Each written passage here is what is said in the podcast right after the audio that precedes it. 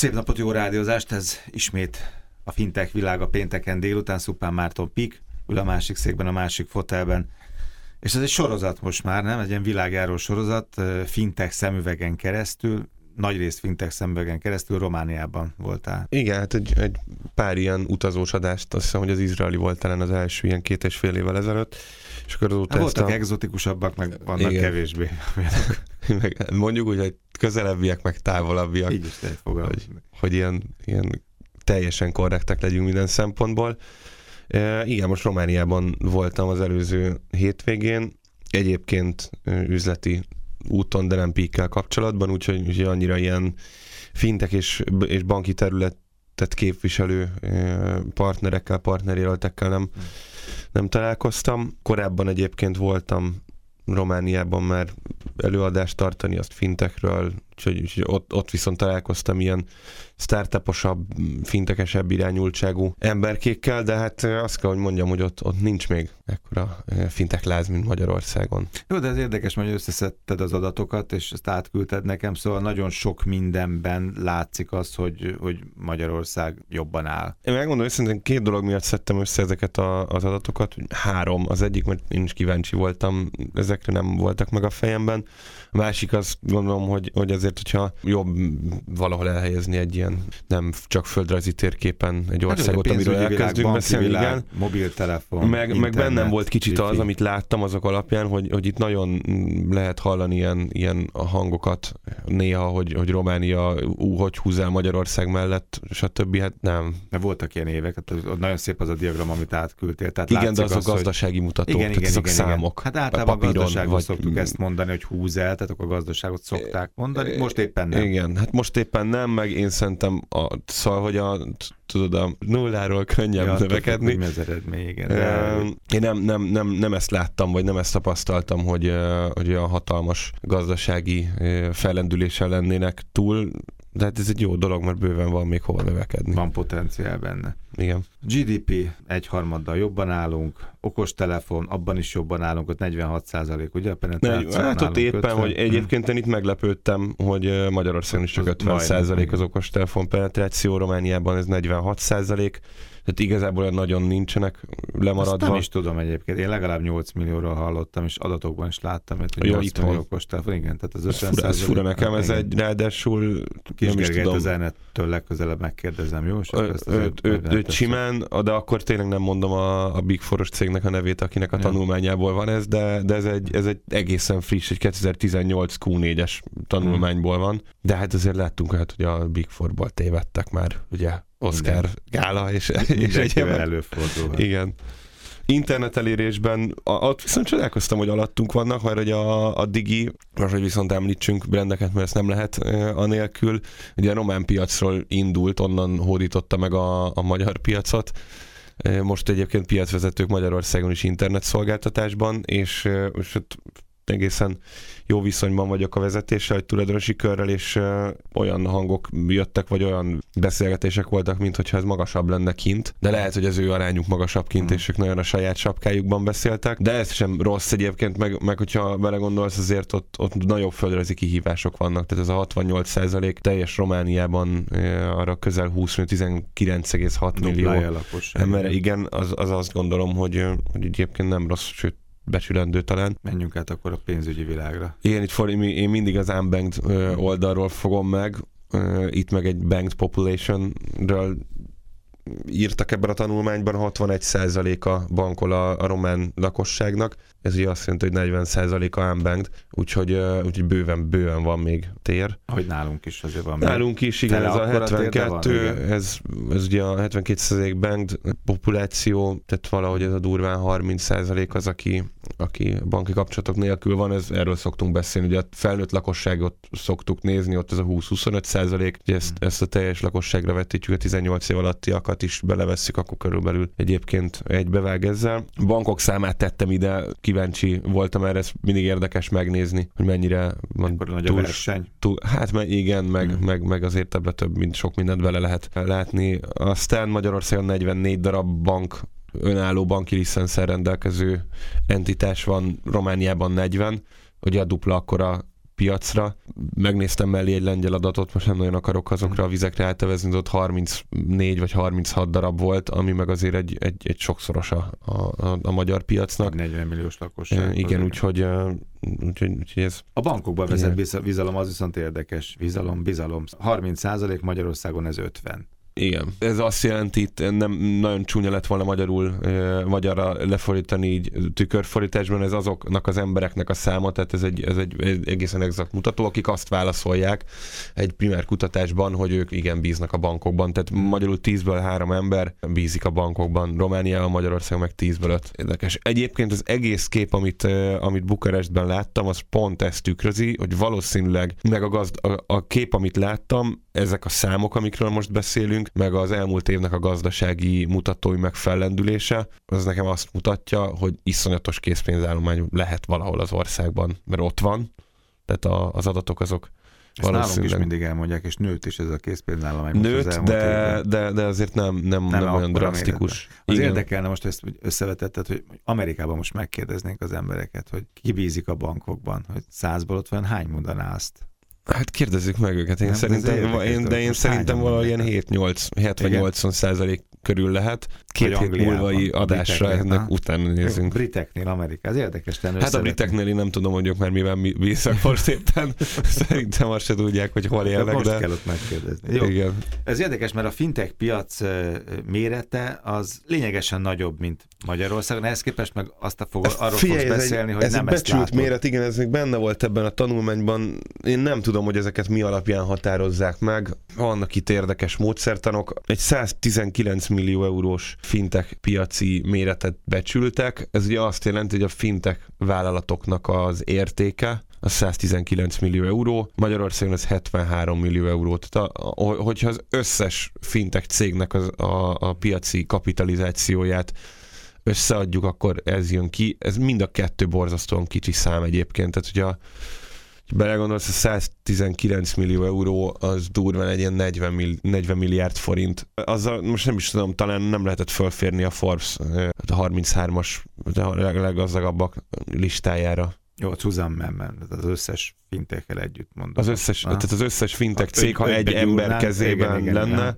igen. és ráadásul ugye a magyar piacon meg 73 millió, ami, ami valahol ilyen 25 milliárd forint hmm. környékén lehet. Tehát ez, ez nagyon pici, a magyar az azért is fura, mert ugye a, a módszertan kérdéses. Itt van például egy barion, akik bevontak tőkét egy évvel ezelőtt 10 milliárd forintos értékeltségem. Most megint kérdés, hogy ki az, aki elhiszi, hogy, hogy ekkora a mérete, megkérdőjelezhetjük-e ezt, hiszen a leggazdagabb cseh család szállt be ilyen értékeltségen, tehát valamit azért tudhatnak, és hogy akkor, akkor, akkor hogy adják ezeket ezeket hogy össze. ezek a számok. De, de igen, itt van egy, van egy ilyen érdekes adat, hogy hát majdnem a, a, a, a lakosságnak a, a, az arányában uh-huh. Kevesebb, aránylik, igen, aránylik. Igen. Ez kicsit kevesebb, igen. Akkor egy komplet banki payment körkép. Hát egy rövid, rövid banki körkép, igen, itt három pontba szedtem a, a dolgokat vagy a, vagy a tényeket a román piacsal kapcsolatban. Én azt látom, amiket, amilyen anyagokat végigolvastam, meg, meg, meg amiket láttam ott a piacon, meg kicsit utána néztem, meg utána kérdezősködtem ott azért kint, hogy elég komoly lemaradásban vannak a magyar piachoz képest, meg ugye egyáltalán az európai piachoz képest. Igazán most kezdik, most kezdenek csak megjelenni az első modern mobilbanki applikációk, tehát amiről itt mindig beszélünk, nem arra gondolok, hogy egy, egy App Store-ból le lehet tölteni egy, egy banknak az applikációját, amiben megjelenik egy webview az internetbank, és akkor ott szenvedsz, hogy tudjad egyáltalán használni, hanem, hanem ténylegesen ami, ami mobilbanki applikációnak hívható most, most jelennek meg az első ilyenek, most jelennek meg a következő generációs netbankok, ami, ami azért Magyarországon egy három évvel ezelőtt elindult, most fintektől függetlenül, mm-hmm. hogy elkezdték modernizálni a netbankokat a szolgáltatók. Tehát ilyen, ilyen, ilyen PFM megoldások, érintéses fizetés, ezek, ezek nagyon, nagyon gyerekcipőben járnak ez nagyon érdekes, hogy nem. Én most megmondom neked őszintén, elég sokat sétáltam Bukarest belvárosában. Nem láttál a témát? azt nagyon-nagyon-nagyon sokat, hm. de bankfiókat nem tudok felidézni. Több banki ilyen óriás plakátot, meg reklámot láttam, mint bankfiókot. Ami nagyon érdekes. Nem gondolom, hogy azért... Lehet, hogy le vannak fóliázva, mint nálunk a trafikok, nem?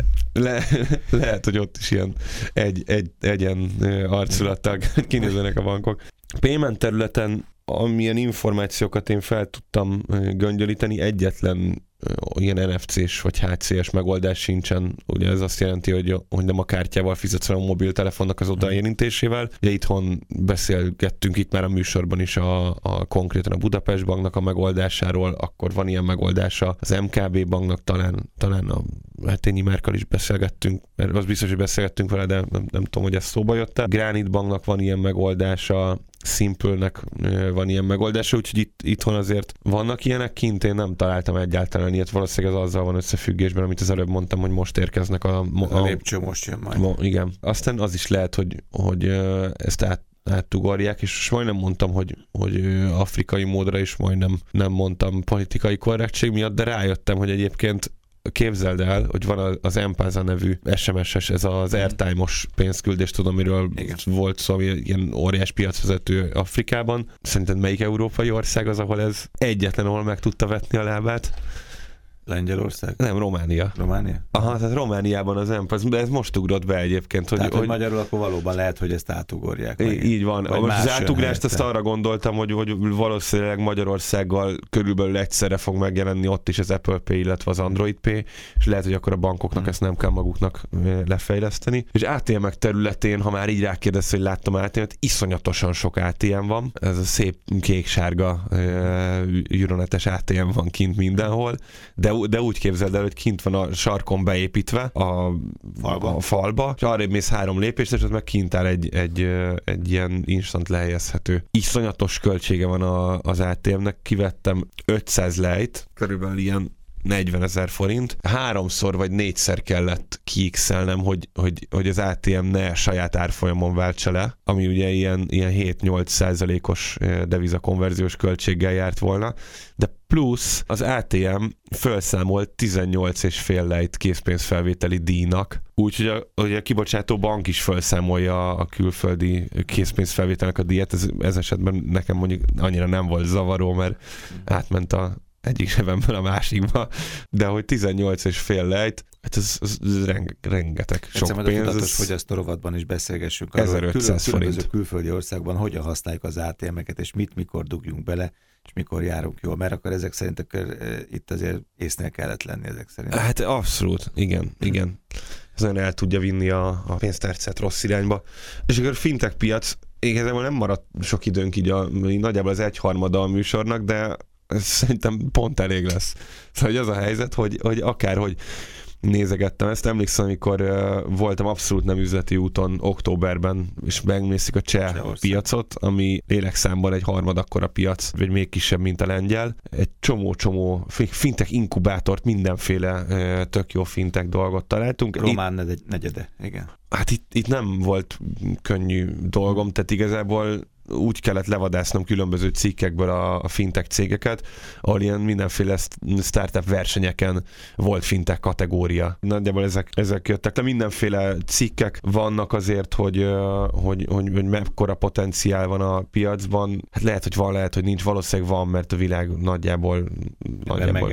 Egy, egy irányba megy, igen. Meglátjuk majd, hogy, hogy mi lesz. Ez egy ilyen nagyon érdekes dolog volt a számomra, hogy B2C szolgáltatót, tehát ügyfelek számára lakos lakossági ügyfelek számára szolgáltató céget nem, nem is találtam, biztos mhm. biztos van ilyen, de, de nem igazán lehetett ráakadni. Magyarországon ugye ebből van, hát nagyjából az 50-60 százalék azt szerintem a magyar fintech piacnak az, az valami ilyesmi, vagy ilyesmi próbálkozás. Itt nagy része tényleg, vagy szinte az összes az B2B szolgáltató, vagy bankok mögé szolgáltat be, vagy, vagy a KKV szektornak szolgáltat. Ez az, ami igazán Magyarországon nincs, meg egyébként talán egy ilyen szemlesz.hu próbál fintekesedni, meg van egy-két kezdeményezés. Itt, itt a nagy, nagy része az vállalatoknak szolgáltat, és itt a vállalatvezetők, így fordul a, a, az arány a vállalatvezetők 60-70 százalékának nem a költség megtakarítása a cél, mint a B2C szolgáltatók hmm. esetében, és Revolut, Monzo, stb. nem véletlenül arra törekszenek, hogy nagyon olcsók legyenek, hanem a, hanem a transzparencia, és csak a maradék 30-40 százalék mondja azt, hogy elsődleges a, a,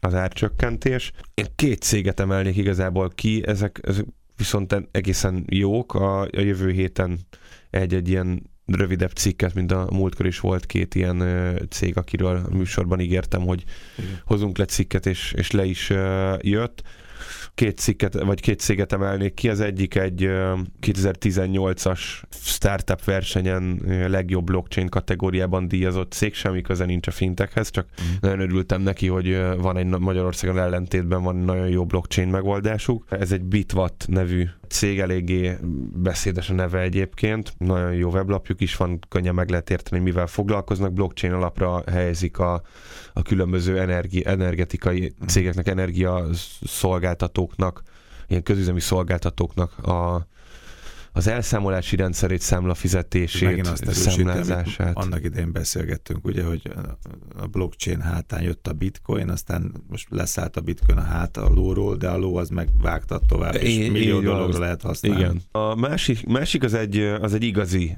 klasszikus B2B fintech cég, instant factoringnek hívják. Viszonylag egyszerű üzleti modellel működnek ők is. Tulajdonképpen a, a kibocsátott, a KKV-k által kibocsátott számlákat diszkontáron vissza vásárolják magyarul faktorálási szolgáltatást nyújtanak. Ilyen egynapos, nagyon gyors elbírálással 24 órán belül ígérik a folyósítást, tulajdonképpen megvásárolják tőled a még le nem járt követelésedet, vagy a még követelési szakaszban nem lépett számládat. Ez egy, ez egy izgalmas megoldás, és érdekes, hogy ezt teljesen digitalizálni tudták. Tehát azért ahhoz, hogy ez 24 órán belül... van a gyorsaság nyilván. Igen, persze, az, igen. hogy ez 24 órán belül megtörténjen, azon tulajdonképpen kell a vállalaton is csinálni egy nagyon gyors kvázi hitelminősítést, frissítést, de, de főként a, a számla befogadóján kell csinálni egy, egy nagyon gyors felmérést, hogy várható-e, hogy az a számla ki legyen egyáltalán fizetve, és hát valahonnan erre tőkét kellett szerezniük, tehát valószínűleg van bank, aki mögé beállt és hajlandó ezt megfinanszírozni. Érdekes Magyarországon mindig megkérdezik ugye a vállalkozókat, hogy mi a legfőbb problémájuk, és akkor a fizetés, a pontos fizetés az, az szerepel a listán, az első háromban vagy nem, arról mindig lehet akkor a gazdaság állapotára következtetni.